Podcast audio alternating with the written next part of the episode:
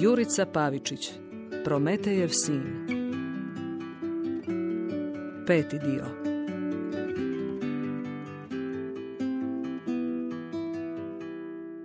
Općinski se dom nalazi u staroj zgradi od tesanog vapnenca.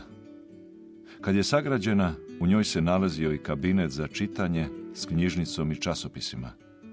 Tako je zgrada dobila naziv koji joj je ostao. Čitovnica. Gorki je prišao čitovnici, odškrinuo je teška drvena vrata i ušao unutra. Iz dvorane se začuo žamor. Samo da ovaj dan prođe, pomislio je. Samo da prođe. Ušao je u dvoranu i ugledao mještane. Mrki i nepovjerljivi, ogorčeni i zavađeni, sumnjičavo promatraju jedan drugoga i procjenjuju tko je potpisao, tko nije, tko je koliko dobio. Dok ih je gledao, Gorkom je padala na pamet samo jedna riječ. Otrov. A taj je otrov, Gorki je to znao, u škoj uštrcao baš on. I onda je krenulo. Načelnik Gregov je pozdravio prisutne i krenuo s izlaganjem. Dobar dan svima. E, I hvala vam što ste se okupili u ovako velikom broju. Da. E, dakle, s obzirom na morfologiju i dubinu zahvata, procijenili smo da turistička zona na lokalitetu Travna više nije perspektivna. Šta nije, mater ti jeben? Molim vas, molim vas, procjena je izvođača da je najperspektivnija lokacija za turističku zonu dosadašnje poljoprivredno područje Malpaga. A? Koliko su vas Englezi A platili? nisi ovako a govorio nemojte u kampanji. A kad je, je. Govorio sam ja u kampanji, nego vi niste slušali. E, u tome je Slušajte, problem. valja sluša struku. Točno, jer je to zakon. I zakon je takav. Ajde ti u Ma Zagreb. nemojte mi. Ljudi, ne možemo ovako ništa riješiti. Ovim načinom ništa. Malte će našim ljudima turizam, gdje je tu javni interes? Je, je, ti si na gubitku pa ti je to javni interes, jeli? Ma nemoj mi ti A govoriti. Berta, uvijek, uvijek se svađaš. Svi non Ti ćeš se mi govoriti, ti se javi, pogledaj ga. A šta? Pizdo jedna pizdunska. Ne čuješ. Lapačo, jedna začepi, šta si se sad našla? Ja? Ljudi, ljudima smirite se, smirite se. Čekajte, poslušajte me samo malo. Jel mogu ja nešto reći? Ja vas sve razumim, čujem sve što govorite. Ali razumite i vi nas. Ta zemlja, ma ništa od nje. Ne obrađuje se. A 30 eura po kvadratu ljudi, pa to bi meni bila budućnost za čer. 30? A meni je nudija više. Lopovi, sve ste nam pokrali. Ovdje za mižeriju prodaju ljudi svoje, samo da bi vi gradili svoje zgradurine i viletine. Lešinari, Je li to jezik? Evo, je li to jezik? Pa nemojte se sramiti samih sebe. Evo, meni nije neugodno, ali vama bi trebalo biti. Pa nemojte. Samo davanje od Evo, sirotinje mama. uzimat. pari najgori. Ljudi, ljudi, ovu stvar riješit moramo. Je li vam to jasno? Ma daj, makni mi Ne se da tako, te nisam vidio više. za se. nas, ali ne možemo ništa riješiti dok, dok, njega prvo ne Piše se svi. Ne možemo ugla. Alo, Lešinari. alo, a meni, Svi ste lešinari. a meni su mater, Pa mater su mi privarili. Na samrti. E, hoće taj šajin, hoće. Nije mu ni otac valja. Budalo. Prvo ga poslušajte, prvo ga poslušajte šta vam ima Gorki pogledom potraži Lucu. Stajala je pored izlaza, pognute glave od srama. A onda se naglo okrenula i izišla. Gorki odluči slijediti njen primjer. Don Dražen je izišao iz crkve. Pogledao je Gorkog, kimnuo mu na pozdrav i dao znak da ga slijedi. Hodao je užurbano, zamišljen i bez riječi. Kad su stigli pred kapiju Dekarisovih, prvi se put okrenuo, pogledao ga i oslovio. Dajte uđite. Gospođa nas očekuje. Amerikanka mu nije ponudila da sjedne. Stajao je pred njom, a starica ga je gledala opreznim, nepovjerljivim pogledom. Pred Amerikankom su na stolu ležali papiri Smart Solutions Estate-a. Dokument je bio okrenut poleđice, sa zadnjim listom aneksa na vrhu. Gorki primijeti da je papir potpisan. Ja sam bio slobodan zamoliti gospođu da razmotri svoju odluku. Možete slobodno uzeti. Tu je, sve je potpisano. No uzmite, čuli ste gospođu. I? Što i? Pa mislim da znate. Hoćete li se bar sad, kad je sve gotovo, ispričati? Kome? Meni. Svima nama. Zbog svog oca. Pogledao je Amerikanku, a potom pogledao svećenika. U svećenikovim očima raspoznao je bljesak nestrpljenja. Svećeniku se pomisli jebalo živo za Ignaciju. Svećeniku je trebao novac. Pogledao je još jednom Amerikanku. Neću. U staričinim je očima prepoznao bljesak prezriva bijesa. U svećenikovim ne. Svećenik se samo strašno panično bojao. Bojao da ne ostane bez obećane love. Neću. I šta sad? Hoćete vi ne uzeti novce? Nisam ni mislio. Izišao je iz kuće Dekarisovih i krenuo put središta mjesta. Nije ni zamaknuo u srednju kalu, a osjetio je slabost. Zaljuljalo mu se. Sjeo je na kamenu klupu i zatvorio oči. Bio je smalaksao do iznemoglosti. Ali nije to više bila ona smalaksalost koju je osjećao do jučer. Nije više osjećao onu tmastu, gustu, nesavladivu tjeskobu. Bio je uzbuđen, ali mu je bilo lakše. Lakše zato što je točno znao što treba učiniti. Pribrao se i ustao. Došao je do kuće i počeo pakirati stvari. Bude li efikasan i brz, mogao bi srediti sve da stigne na popodnevni brod. Spakirao je odjeću i rezervne cipele. A onda na polici frižidera spazi staklenku. Motar. Lucin motar. Staklenku pakira u dno torbe. A dok to radi, bolno je svjestan. Ne može s otoka otići, a da se s njima ne rastane. Gorki, šta je? Ajde, dođi. Hoćeš jednu travaricu? Hoću, Luce. Evo tu. Dušu mi je ispustio dok sam ga nagovorila. Došao sam ga vidjeti. Nekako se smirio, terapija mu je uklonila bolove, ali rijetko je budan. Pa kako je onda pristao? A šemp, pa nije pristao krivo, otvorila sam potpis. Ali ne brini, pričala sam s dicom i sa bilježnikom. To će se riješiti, neće biti problema. Došao sam se pozdraviti jer idem ča. A šta? Posao je gotov? Nije, ali ne mogu više. Ja ne morate brinuti. Novac će vam doći, nekog će poslat i neko će završiti posao. Ali ne ti. Ne ja. Je to zbog Amerikanke? Zbog buže? Nije. A što onda? Zbog onog jučer, zbog javne rasprave? Ma, i zbog toga, i, i zbog svega. Skupilo se. Kako se ovo dogodilo? Luce, kako se dogodilo ovo, ova strahota?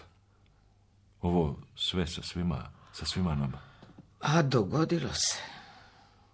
Tako je kako je. Nema ti natrag. Što ćeš ženi reći? Ne znam. Ne znam ni sam. Reći ću joj nešto. Idem. Grli se s lucom, a dok je grli, ima čudan, jeziv osjećaj da se vide posljednji put. Dok izlazi, za njim na pozdrav zvecka metalni anđelak. Kad krene niz stazu, okreće se posljednji put da pozdravi tetu. Ali nje više nema na verandi. Ušla je u kuću. Na verandi je samo metalni anđel koji se klati na vjetru. Spušta se u selo. Ispred broda svjetina se uzbibala. Raširila se u rahli široki krug, a u sredini tog kruga je tuča. Tuku se dvojica ljudi, a gorkom treba par časa kada od njihovih leđa, šija i kapuljača raspozna tko su. Na koncu im ugleda lica. Na rivi se pred svima tuku braća, Lukša i Berto. Šta je pizdo? Berto! Šta je kukavico? Nije ti nikad dosta. Sve si dobija. Sad možeš oguli do kraja, a? Ali nisi se sam usudio doći cviliti, mojte. Nju si posla. Na koga nju? Di posla? Šta govoriš, Berto? Praviš se glupa. A? Ne znaš o čemu govorim. Me. O čemu govoriš, šta posla? Koga posla? A dok ih promatra, Gorki shvaća. Lukša je istinski zapaljen. Lukša ne zna o čemu njegov brat govori. Ne zna, jer mu Ema nije rekla. Čer si posla, kukavico! Dok se brani od Berta koji nasrće, pogledom traži Emu koja je tu, u mnoštvu. A Ema ne gleda oca, nego skreće pogled točno prema Gorkom. Gleda ga. Taj pogled više nije urotnički ni saveznički. Ali nije to ni pogled nekog tko se kaje ili zdvaja. To je pogled nekog kome se plan upravo izjelovio. A dok Lukša traži pogledom kćeri ište objašnjenje, pozornost mu popušta. Na trenutak kasni u reakciji, pa ga Bertov kroše pogađa u bradu. Zatetura. A onda mu Berto zadaje posljednji nebranjeni udarac. Lukša pljusne u more. Smula ga gledaju mještani. Sabrali su se uz rub gata i gledaju kako pluta. Napola s prepašću, napola s podsmijehom. I Lukša njih gleda. Prelazi pogledom po gomili tražeći objašnjenje, tražeći jemu. Ali jemu ne može vidjeti. Dok se gomila naguruje uz kamenu džigu, Ema se povukla i sakrila, paralizirana sramom. Berto kreće rivom put pjacete, a dok hoda, ljudi se pred njim izmiču u strahu. Šta je, sine? Šta je, sine, šajne? Šta je? Šta je se pripa? Bojiš se da ću te tuć, a? Bojiš se? Ne boj se. Neću ti ništa. Pobjedio si, Berto, dosta mi je. I tebe i Škoja, idem doma. Išla bi doma, a? Dosta ti. E, šajne moj neće ići. Ne može. Ne ovaj put. Bertu su oči prijeteći zasjele, a Gorki je pomislio, sad je trenutak, sad će ga udariti. Ali Berto je bio miran. Stajao je na mjestu i počeo kopati po džepu. Iz džepa je izvadio sabijeni snop papira. Kasno je sad za to, Gorki šajne. Kasno je. Na. Šta čekaš? Uzmi. Znaš šta je to? Ne znam. To je ono što si tija. Ono po šta si došao ovdje. To ti je ugovor za Malpagu, za moju Lukšinu zemlju. Obavlja si posao. Ne pitaš me. Šta? Ne pitaš me zašto. Zašto? Znaš ti zašto. I znao je, zbog Eme. Ispravno sam ga procijenio, pomisli Gorki. Procijenio sam mu ispravno slabu točku. Znaš šta mi je rekla jučer? Ema? Ema, naravno, nego ko? Rekla mi je da će šta god ja napravim, bit sve jedno. Da tučem glavom ozi, da će onako ispast isto da se ništa neće promijeniti. Samo će ona izgubiti Ameriku. To mi je rekla. Šta kažeš na to? Zanima te šta mislim o tome? Da. E, mislim da ti je rekla istinu. Znam. Znam da mi je rekla istinu. E pa, eto ti, sine. Sad imaš šta si tija. Završi posal kad si ga počeo. Da bar kogod pobigne iz ovog posranog mista. Jesi me čuva, sine? Završi šta si počeo. Da bar ona pobigne prije nego što sve propadne. Prije nego što sve uništite.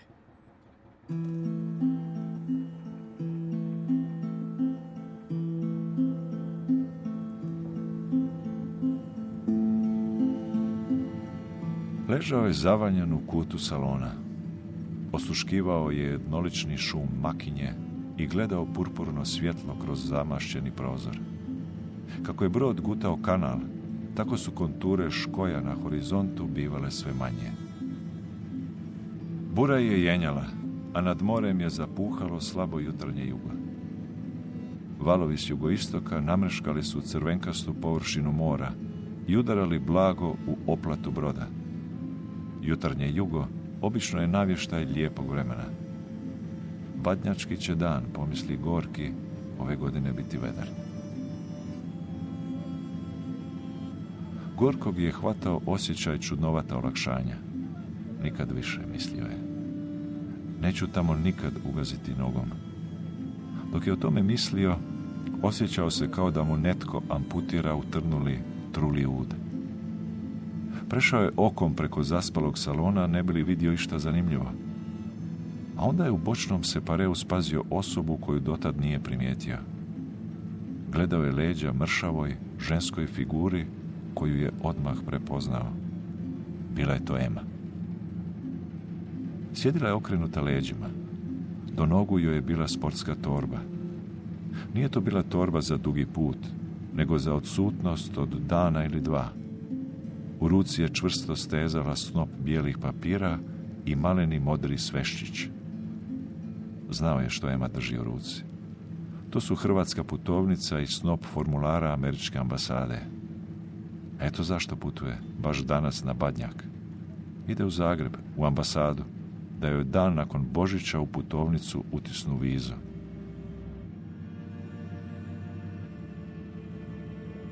Gorki je mogao pretpostaviti što se jučer zbivalo. Ema se jučer morala suočiti s ocem, a ta je svađa morala biti strašna. Lukša je morao doći kući mokar, prljav i posramljen. Obrazi su mu još bridjeli od poniženja, od Bertovih udaraca, od smradne vode u kojoj je ronio, od podsmješljivih lica mještana, koji srive gledaju njegovo poniženje. Morao je znati da će se ta bruka vući za njim. Vući će se godinama i desetljećima kao predmet poruge iza leđa. Posprdna legenda koja te prati do smrti. Toga je morao biti svjestan. I mora da je bio bijesan. A za sve to morao je kriviti nju. Furbu di tutti furbi. Šotokucina. Urotnicu. Guju vlastitim njedrima svoju vlastitu kćer. Možda mu se suprostavila dugom, dovitljivom jezičinom. Možda mu je odgovarala, znajući da je jezik njezino oružje, jer je pametna, pametnija od oca. Možda mu je rekla, jesam, ja sam to napravila. Možda mu je rekla, napravila sam jer ti nisi. Nisi jer spadaš u one koji ne naprave, a ja sam od onih drugih, onih koji ne gube vrijeme od onih koji djeluju.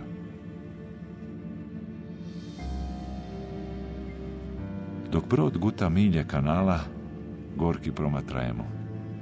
Pokušava dočarati sve ono što slijedi u desetljećima koja dolaze.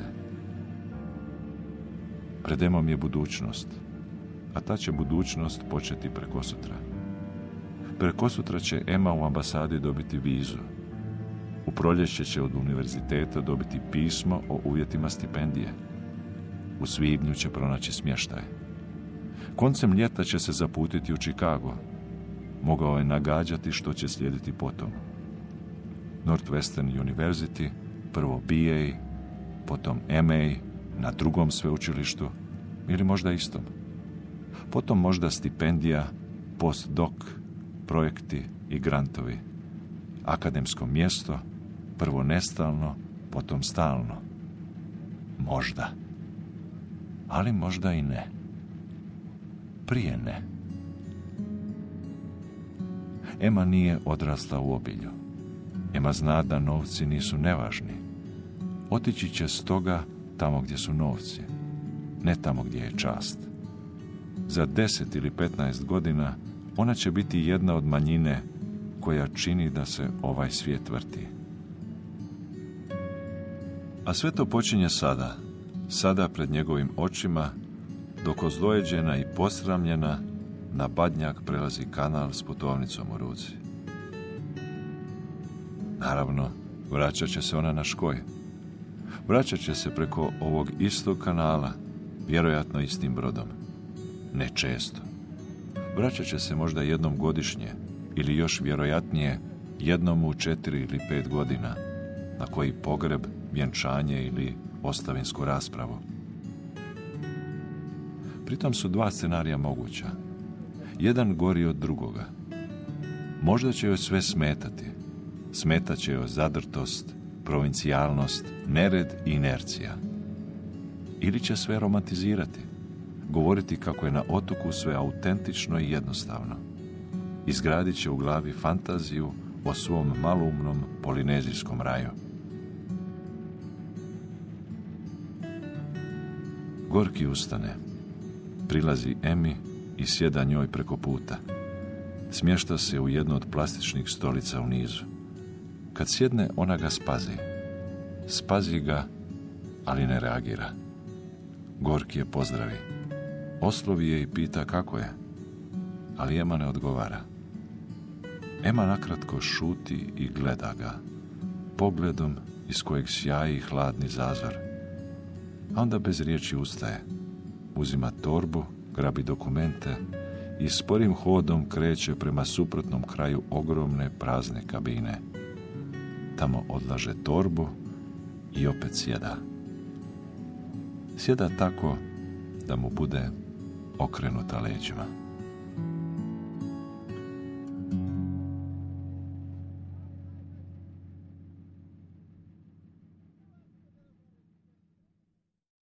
U današnjoj emisiji slušali ste peti dio romana Prometejev sin, Jurice Pavičića. Redateljica Hana Veček, za radio adaptirala Kristina Kegljen. Igrali su Zoran Čubrilo, Ivana Buljan Legati, Alen Šalinović, Damir Poljičak, Lucija Barišić, Rea Bušić, Frano Mašković, Iva Kraljević, Senka Bulić, Ivan Grčić i Doris Šarić Kukuljica. Ton majstorica Marija Pečnik Kvesić, glazbena dramaturginja Adriana Kramarić, dramaturginja na emisiji Kristina Kegljan, urednica Nives Madunić Barišić. Hrvatska radiotelevizija, dramski program Hrvatskog radija 2022.